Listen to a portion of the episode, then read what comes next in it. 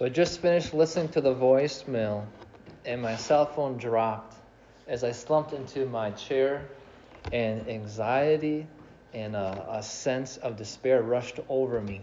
I was 18, and the voicemail was from a, a university that I was really hoping to get at uh, to continue, and at that time I was hoping to be a doctor actually. But they said in the voicemail that they only got half the paperwork they needed for a scholarship I was heavily relying on to be able to go. And the funny thing was that all my paperwork was in the same uh, envelope, so it seems kind of ridiculous that they only got half of it. But I got that, and at the end of the voicemail, they said, and the expiration date, like it has already expired. We're no longer the the deadline has come. Uh, you can no longer send it in. And I just remember feeling just an absolute, like what now? Like there goes, like it's lost. Now what do I do? And at my time, or at that time, my dad he came up to me, and he has been for a while, or he had been. I wasn't just wasn't really listening to him. He said, "Well, don't forget, there's this obscure Bible Institute in northern Wisconsin, in the middle of nowhere. Maybe you should apply to that." And at the time, I was like, "Well, everything else is lost. Like, why not?" And so, so I did, not really caring about whatever or thinking anything of it. So I got accepted, and eventually, that following year, as I went, was one of the most formative times in my whole life.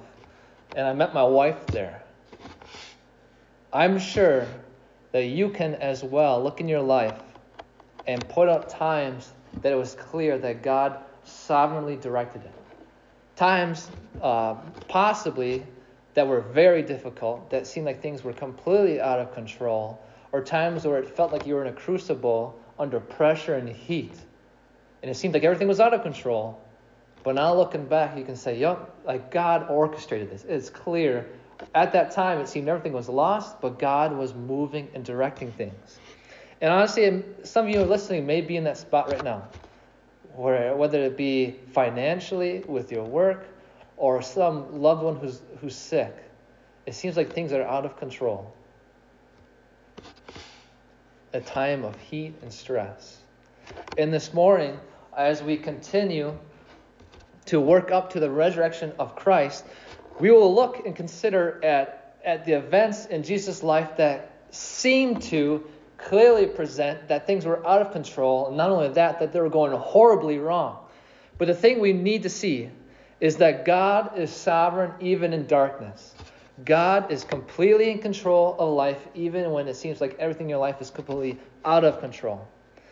So, in our passage today, we'll see that God is sovereign even in the very dark hours leading up to Jesus being brutally executed.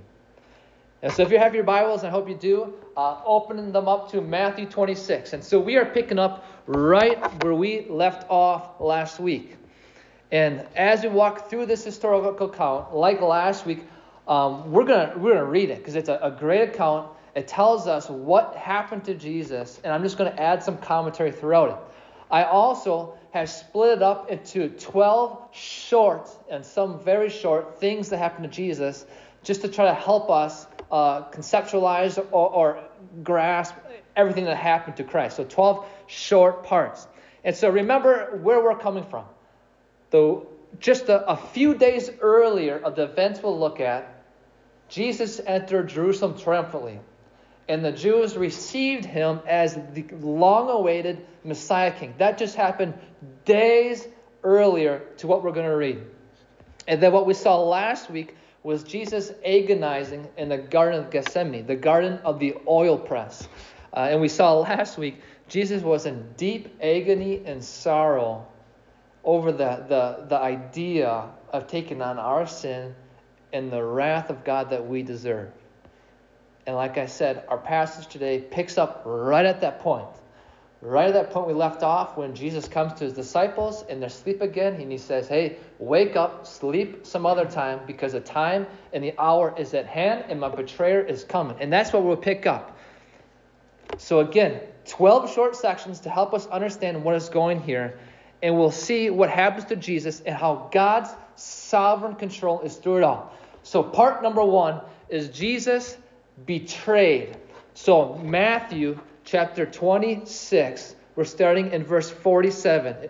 Matthew writes this While he was still speaking, Judas came, one of the twelve, and with him a great crowd with swords and clubs from the chief priests and elders of the people.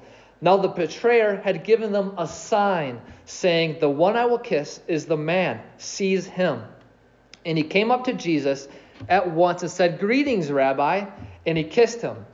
Jesus said to him, Friend, do what you came to do. So while, while Jesus is still speaking to the disciples, say, Hey, the hour is at hand, Judas comes. He comes with a crowd. But look at it's interesting that Matthew continues, and all the gospel writers do as well, that he's one of the twelve. Do not forget who Judas is. Judas is one of the twelve that Jesus prayed all night before he picked him. He's one of the twelve that he invested three years of his life. He has fished with Judas. He cut wood with Jesus to burn for the campfires. They fished together. He was one of the 12. He was one of the 12 that he's been with for three years. This is Judas. And he comes and he brings a crowd with weapons, a crowd from the chief priests. And it says that Judas the betrayer, he informed the crowd beforehand hey, the one I kiss is the man. He is Jesus. Seize him. And so that kissing in our culture seems kind of strange, but it was not abnormal. It was normal in this first century Judaism in the Near East. And it's interesting because the kissing on where it occurred had a lot of meaning. For example, here, a kiss on the feet was typical of an of a slave to his master or a person seeking mercy from a king. A kiss on the feet. A kiss on the back of the hand was typical of an ordinary servant to their master. A kiss on the hem of a garment it was a sign of devotion and respect. And then this last one, a kiss on the cheek, accompanied with an embrace, was a sign of close affection and love reserved only for the very close and most intimate relationships. And it is this last kiss that Judas betrayed Jesus with. This kiss of intense and very intimate relationship, that's how Judas betrayed Jesus. And Jesus, how does he respond? He says, Friend, do what you came to do. Jesus has already decided what's going to happen. Do what you came to do. So, that first point we see is that Jesus is betrayed. Number two, Jesus arrested. Picking back up in verse 50, Matthew writes, Then they came up and laid hands on Jesus and seized him. And behold, one of those who were with Jesus stretched out his hand and drew his sword and struck the servant of the high priest and cut off his ear. Then Jesus said to him, Put your sword back into the, its place, for all who take the sword will perish by the sword. Do you think that I cannot appeal to my Father, and he will at once send me more than twelve legions of angels? But how then should the scriptures be fulfilled that it must be so? At that hour, Jesus said to the crowds, Have you come out against come out as against a robber with swords and clubs to capture me? Day after day I sat in the temple teaching, and you did not seize me. But all this has taken place that the scriptures of the prophets might be fulfilled. So Jesus is betrayed, and then he's arrested by this crowd. In Luke, he records that this crowd included officers of the temple, the Jewish temple. And why that's important is because the officers of the Jewish temple, they have been given limited police powers by the Romans. The ruling authority, the Romans, have given the, the officers of the temple limited police uh, powers in matters that concern Jewish religion and society. And so they had the power to arrest someone. The Romans had to give it to them. And so they arrest Jesus. And it says that one of the disciples takes out his sword and he cuts off the ear of one of the, the servants there. And it's clear that he was going for the head, but he missed. And we see from the other gospel writers that this is Peter. Peter took out the sword, went to defend Jesus, went for the head, but missed and cut off the ear. And we read that in a different account, it's Malchus, the servants. And we also read that right after this, Jesus picked up his ear and healed him. And yet they still want to arrest him. Can you imagine that the man they're going to arrest heals one of them, and they still continue with arresting him. And Jesus says, Put away your, your sword, Peter. Why? Because this is why Jesus came. And he said that if he wanted, he could appeal to his Father and get 12 legions. 12 legions of angels. Now, to do the math for you here, a legion in the Roman army had about 6,000 soldiers. And Jesus says, I could get 12 legions of angels.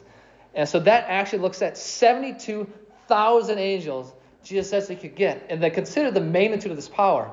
In a historical account recorded in 1 Kings, it's recorded that one angel killed 185,000 troops of the Assyrian army of Sennacherib. And Jesus says, Yep, I could call 72 of the angels right now if I wanted to. And if you're interested, the amount of people that that amount of angels could kill in the least is 13.3 billion people. And so it is clear that Jesus could have this happen, but he doesn't. And he says multiple times, twice here, that he's letting this happen, and he doesn't call the angels so that the scriptures are fulfilled. We see that twice here. That Jesus, the Messiah, the suffering servant of Isaiah 53, he has come to die to save sinners. So Jesus does not call the angels. he asks, why, why are you bringing weapons? As if I'm a robber. I've been in the public teaching for three years.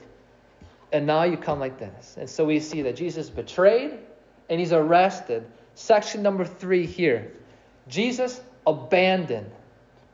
At the end of verse 56, Matthew writes us a short statement. Then all disciples left him and fled.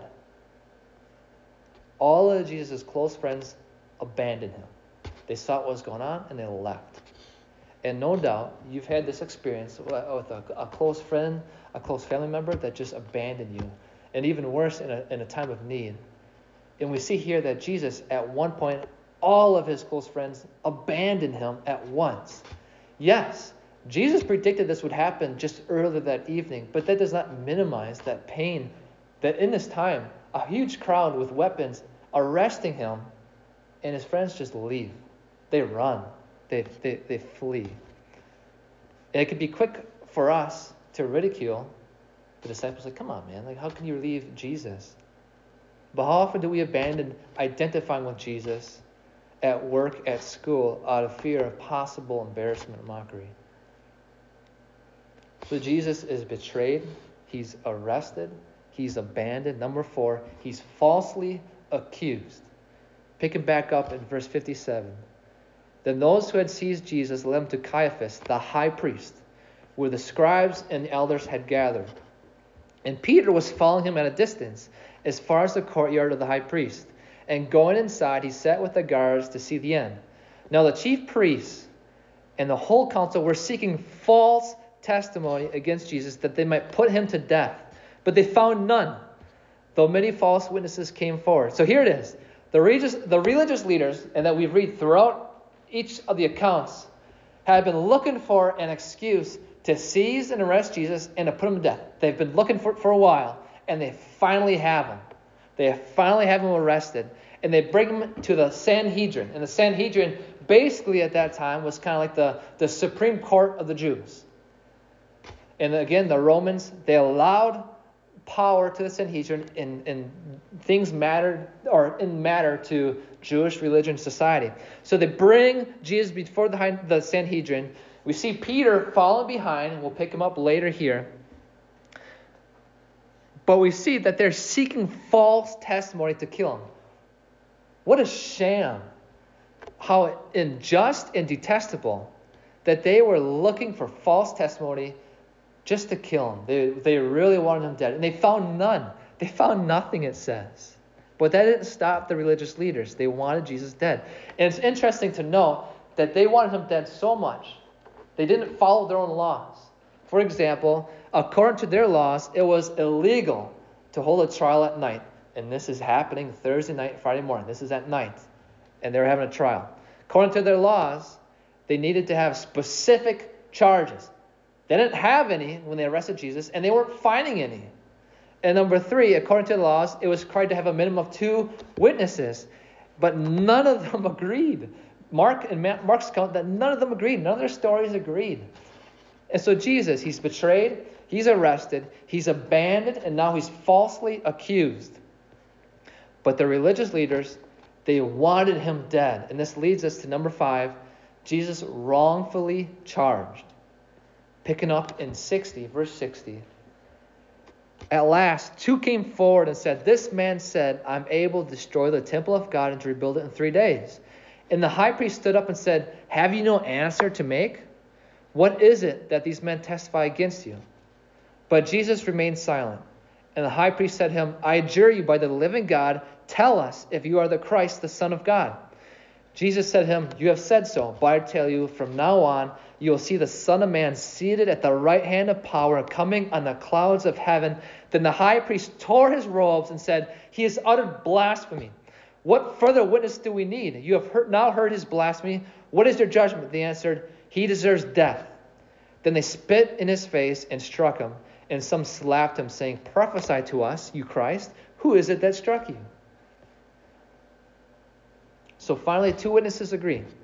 They say, Hey, Jesus said that he could destroy the temple and then rebuild it in three days. And the truth was, truth was that Jesus didn't say he could, he said he would. And the temple he referred to was his own body. John tells us that. It was his own body that he, referring to his, his death and his resurrection. But even with this accusation, it said that Jesus remained silent. And we'll see that throughout this whole account, he remained silent. And for a Pilate, we see that he remained silent.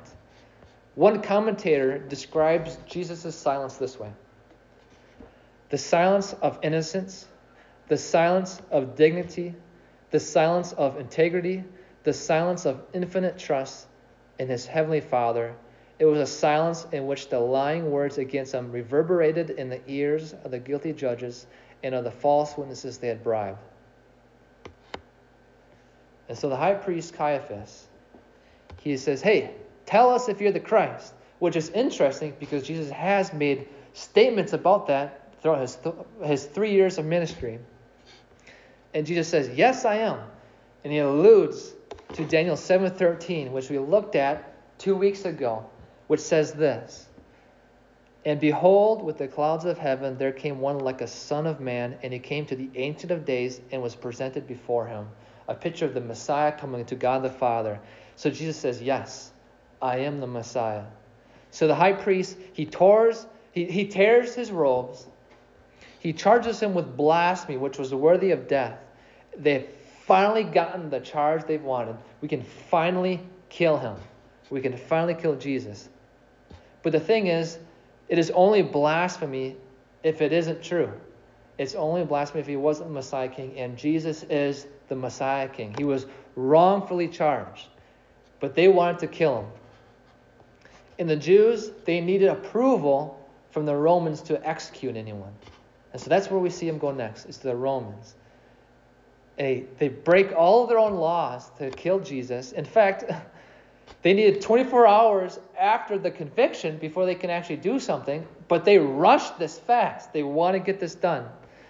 So Jesus is betrayed, he's arrested, he's abandoned, he's falsely accused, and now he's wrongfully charged. And then another horrible thing happens, and this is part 6 Jesus denied. Picking up in verse 69. Now Peter was sitting outside in the courtyard, and a servant girl came up to him and said, you also were with Jesus the Galilean. But he denied it before them all, saying, I, I, I don't know what you mean. And when he went out to the entrance, another servant girl saw him. And she said to the bystanders, Hey, this, this man was with Jesus of Nazareth. And again, he denied it with an oath, I do not know the man. After a little while, the bystanders came up and said to Peter, Certainly, you two are one of them, for your accent betrays you. Then he began to invoke a curse on himself and to swear, I do not know the man. And immediately the rooster crowed. And Peter remembered the saying of Jesus, Before the rooster crows, you will deny me three times. And he went out and wept bitterly. A servant girl approaches Peter, says, Hey, you were with him. He says, No, no, no, you, you don't know what you're talking about. No, I don't know him. Then another servant girl sees him, tells some other people, like, hey, Peter followed Jesus. Jesus says, no. Under oath, he says, no, I do not know the man. And then the bystanders listen to him talk for a little bit, and it gives away by his Galilean accent that he was with Jesus. And they say, hey, You are. You are a follower of Christ. And Peter, it says that he, he, he invokes a curse on himself. And this is um, possibly the most serious way conceivable to take the, the Lord's name in vain. In essence, he says this May God kill and damn me if I'm not speaking the truth. And he denies Jesus a third time. He says, The rooster crows as it is becoming morning, it's becoming Friday morning. And Peter remembers that Jesus said this would happen. And Peter ran off weeping uncontrollably. When was the last time you seen uh, a, a grown man weep uncontrollably? Well, Peter, he saw his failure and he ran off weeping uncontrollably. So follow this. Jesus is betrayed. He's arrested. He's abandoned. He's falsely accused. He's wrongfully charged, and he is denied. And that brings us to part 7, which Matthew here, as you can see, starting in chapter 27, he inserts this account of Jesus' betrayer, Judas. And what we see is that Jesus was essentially sold to the religious leaders for 30 pieces of silver. So follow with me, open to, to chapter 27, verse 1. Matthew records When morning came, all the chief priests and the elders of the people took counsel against Jesus to put him to death. And they bound him and led him away and delivered him over to Pilate the governor. Remember, in order to execute someone, the Jews needed permission from the Romans. So they go to Pilate. Verse 3 Then when Judas, his betrayer, saw that Jesus was condemned, he changed his mind and brought back the 30 pieces of silver to the chief priests and the elders, saying, I have sinned by betraying innocent blood. They said, What is that to us? See to it yourself. And throwing down the pieces of silver in the temple, he departed and he went and hanged himself. But the chief priests, taking the pieces of silver, said, It is not lawful to put them in the treasury, since it is blood money. So they took counsel and brought with them brought with them the potter's field, or bought, I'm sorry, and bought with them the potter's field as a burial place for strangers. Therefore therefore that field has been called the field of blood to this day. Then was fulfilled what had been spoken by the prophet Jeremiah, saying, And they took the thirty pieces of silver, the price of him on whom a price had been set by some of the sons of Israel, and they gave them and, he, and they gave them for the potter's field as the Lord directed them. So Judas is seized with guilt, and he returns the money. And notice that Judas is not seeking forgiveness. If he was seeking forgiveness, he would have went to Jesus. But he was just trying to trying to somehow lessen the overwhelming guilt he was feeling. He was trying to get rid of it. That's why he goes to the chief priest. And the chief priest says, What is it to us? It's done. What's done is done. And so it says that Judas chucks the silver pieces and he runs out and he goes and he kills himself. And then the chief priest they call it themselves is blood money. And they go and they buy a field, which again is in, in accordance with the scriptures, is a fulfillment of prophecy. But what we see from this is the backstory of Jesus' betrayal and the quick gathering of the Sanhedrin. Remember, this is the middle of the night, and they were able to gather the Sanhedrin. What we see is that it was all planned. It was all planned. His, his betrayal, his arrest, the Sanhedrin being gathered that he was brought to, to to be tried, it was all planned. We see that Jesus was literally sold. He was betrayed, arrested, abandoned, falsely accused, wrongfully charged. He was denied, and then he was sold. But the tragedy does not end there. Part 8, he is now rejected. Picking up at verse 11. Now Jesus stood before the governor, and the governor asked him, Are you the king of the Jews? Jesus said, You have said so. But when he was accused by the chief priests and the elders, he gave no answer. Then Pilate said to him, Do you not hear how many things they testify against you? But he gave him no answer, not even to a single charge, so that the governor was greatly amazed. Now, at the feast, the governor was accustomed to release for the crowd any one prisoner whom they wanted. And they had then a notorious prisoner called Barabbas.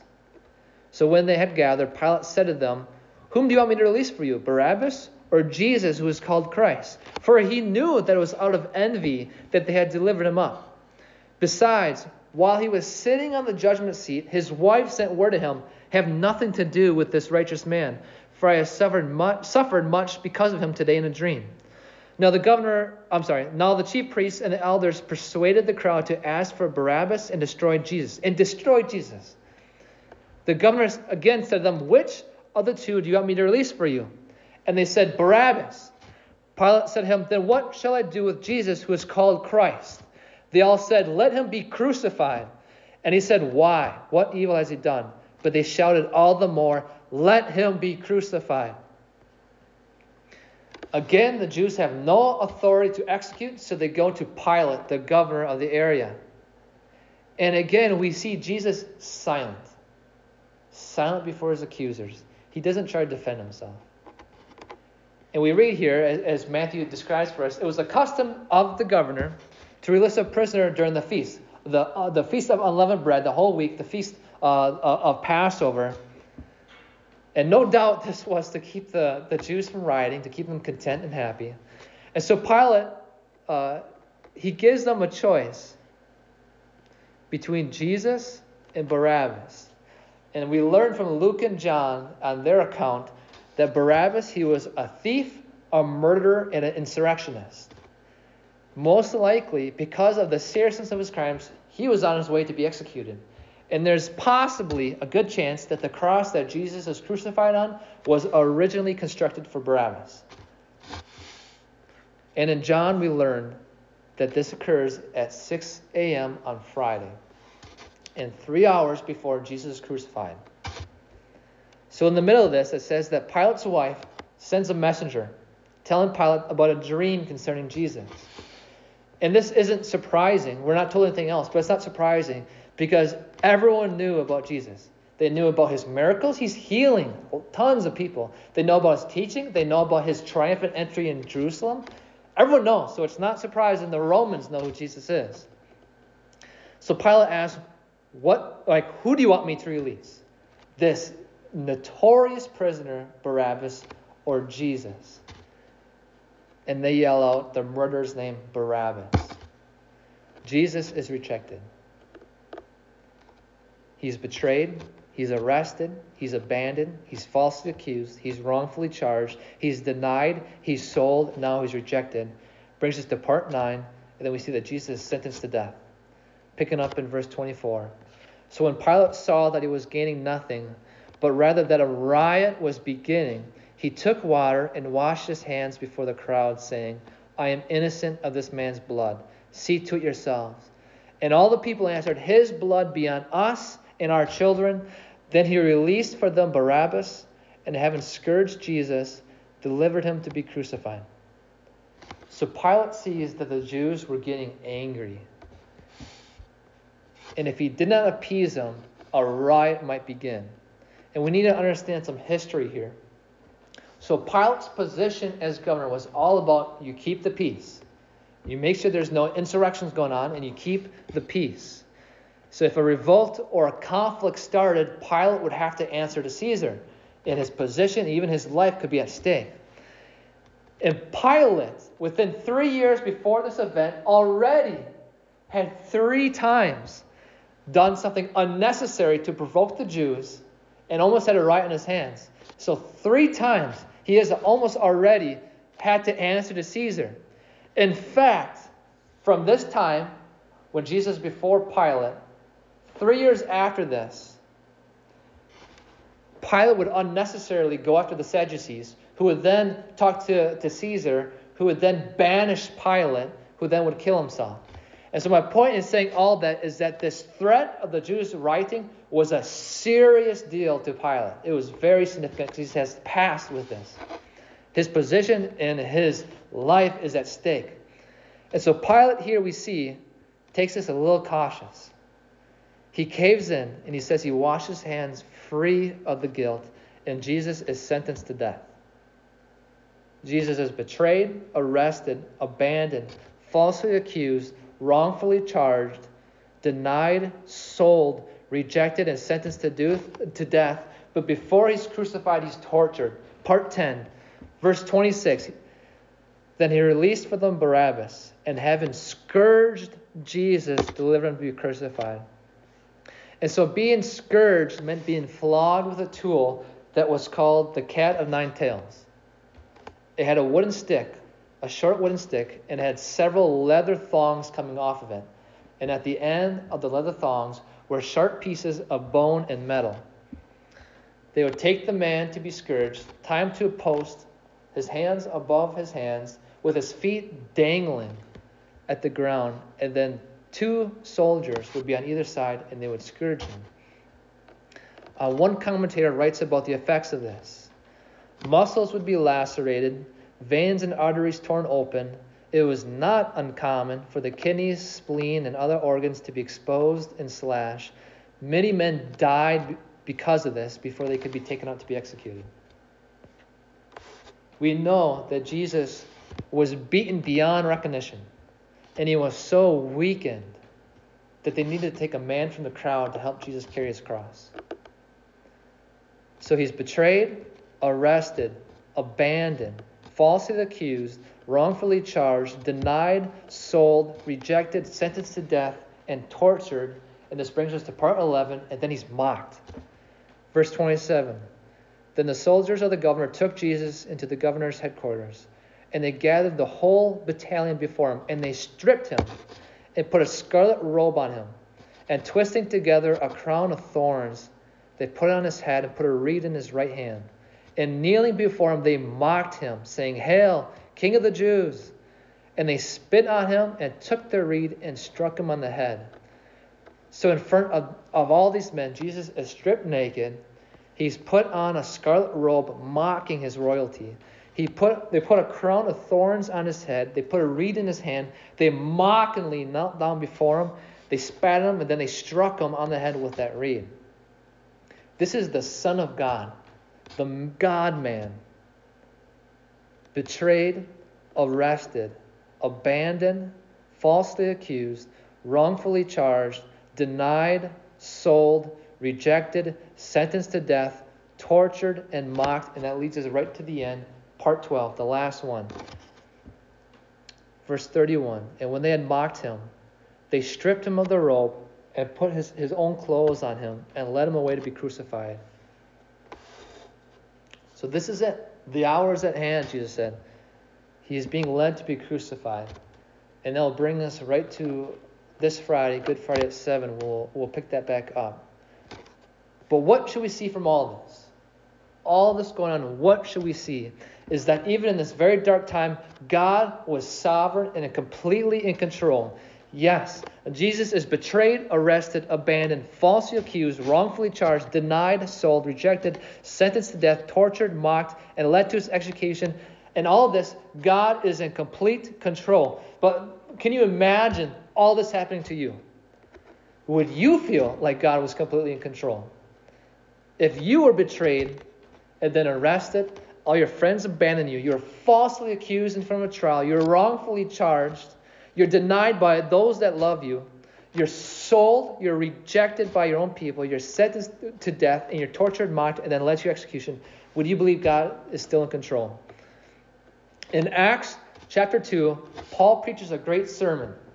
And in it, he says this This Jesus delivered up according to the definite plan and foreknowledge of God, you crucified and killed. It was all according to God's plan. Jesus told Judas to, to do what you came to do, friend, because this is what Jesus had come to do. Jesus could have sent an army of angels to defend him, but he didn't. And he told Peter, Put your sword away. Why? Because he is doing what he came to do. Jesus did all these things, and he let it happen in order that the scriptures might be fulfilled. We see that repeated through all this.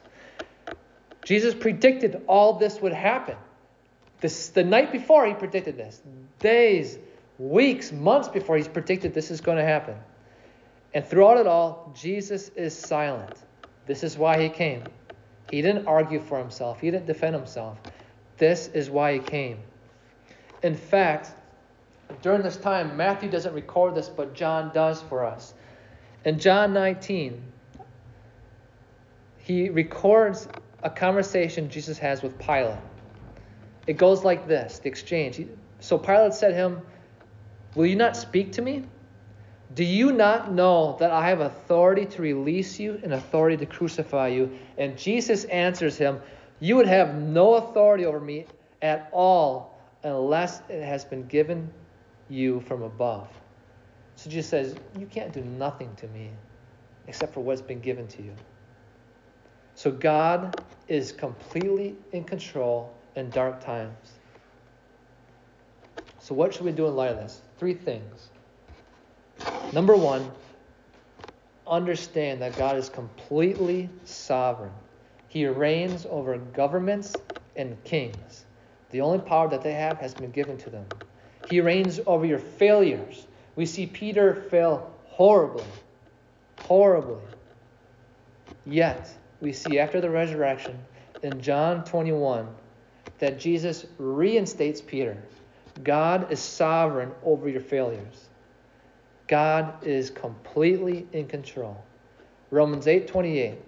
And we know that for those who love God, all things work together for good for those who are called according to his purpose. He works everything for good. Not that everything that comes your way is good, but that he works everything for good. So number 1, understand that God is completely sovereign. Number 2, trust him. Trust him. From 1 Peter, Peter writes this When he, Jesus, was reviled, he did not revile in return. When he suffered, he did not threaten, but continued entrusting himself to him who judges justly. And then later in the letter, he writes this Therefore, let those who suffer according to God's will entrust their souls to a faithful Creator while doing good. So when things are out of control, Trust God and continue to obey. Just like we saw, trust and obey. Continue to obey. Continue as a husband to lead your family. Continue as a wife to submit to your husband's leadership. Continue as parents to raise your children in the discipline and instruction of the Lord. As kids, continue to obey your parents. As workers, continue to work as unto the Lord. Continue to obey God in all areas and trust God with what is happening. So understand that God is sovereign. And number two, trust Him. And that brings us to number three, understand and believe Jesus will return and He will reign here on earth. We read that the Roman soldiers mockingly knelt down and bowed down to Jesus. Paul tells us in Philippians 2 that there will be a day when every knee will bow and it won't be mockingly. It will be out of obedience to Christ.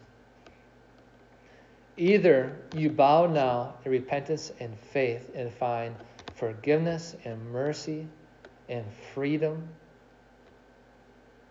or when he returns, you'll be forced to bow and you'll be punished for your disobedience. So this morning, I tell you, repent of your sin and turn to Christ in faith. So, church family, and for those listening, let's trust the God who is on his throne even today. Pray with me. Lord,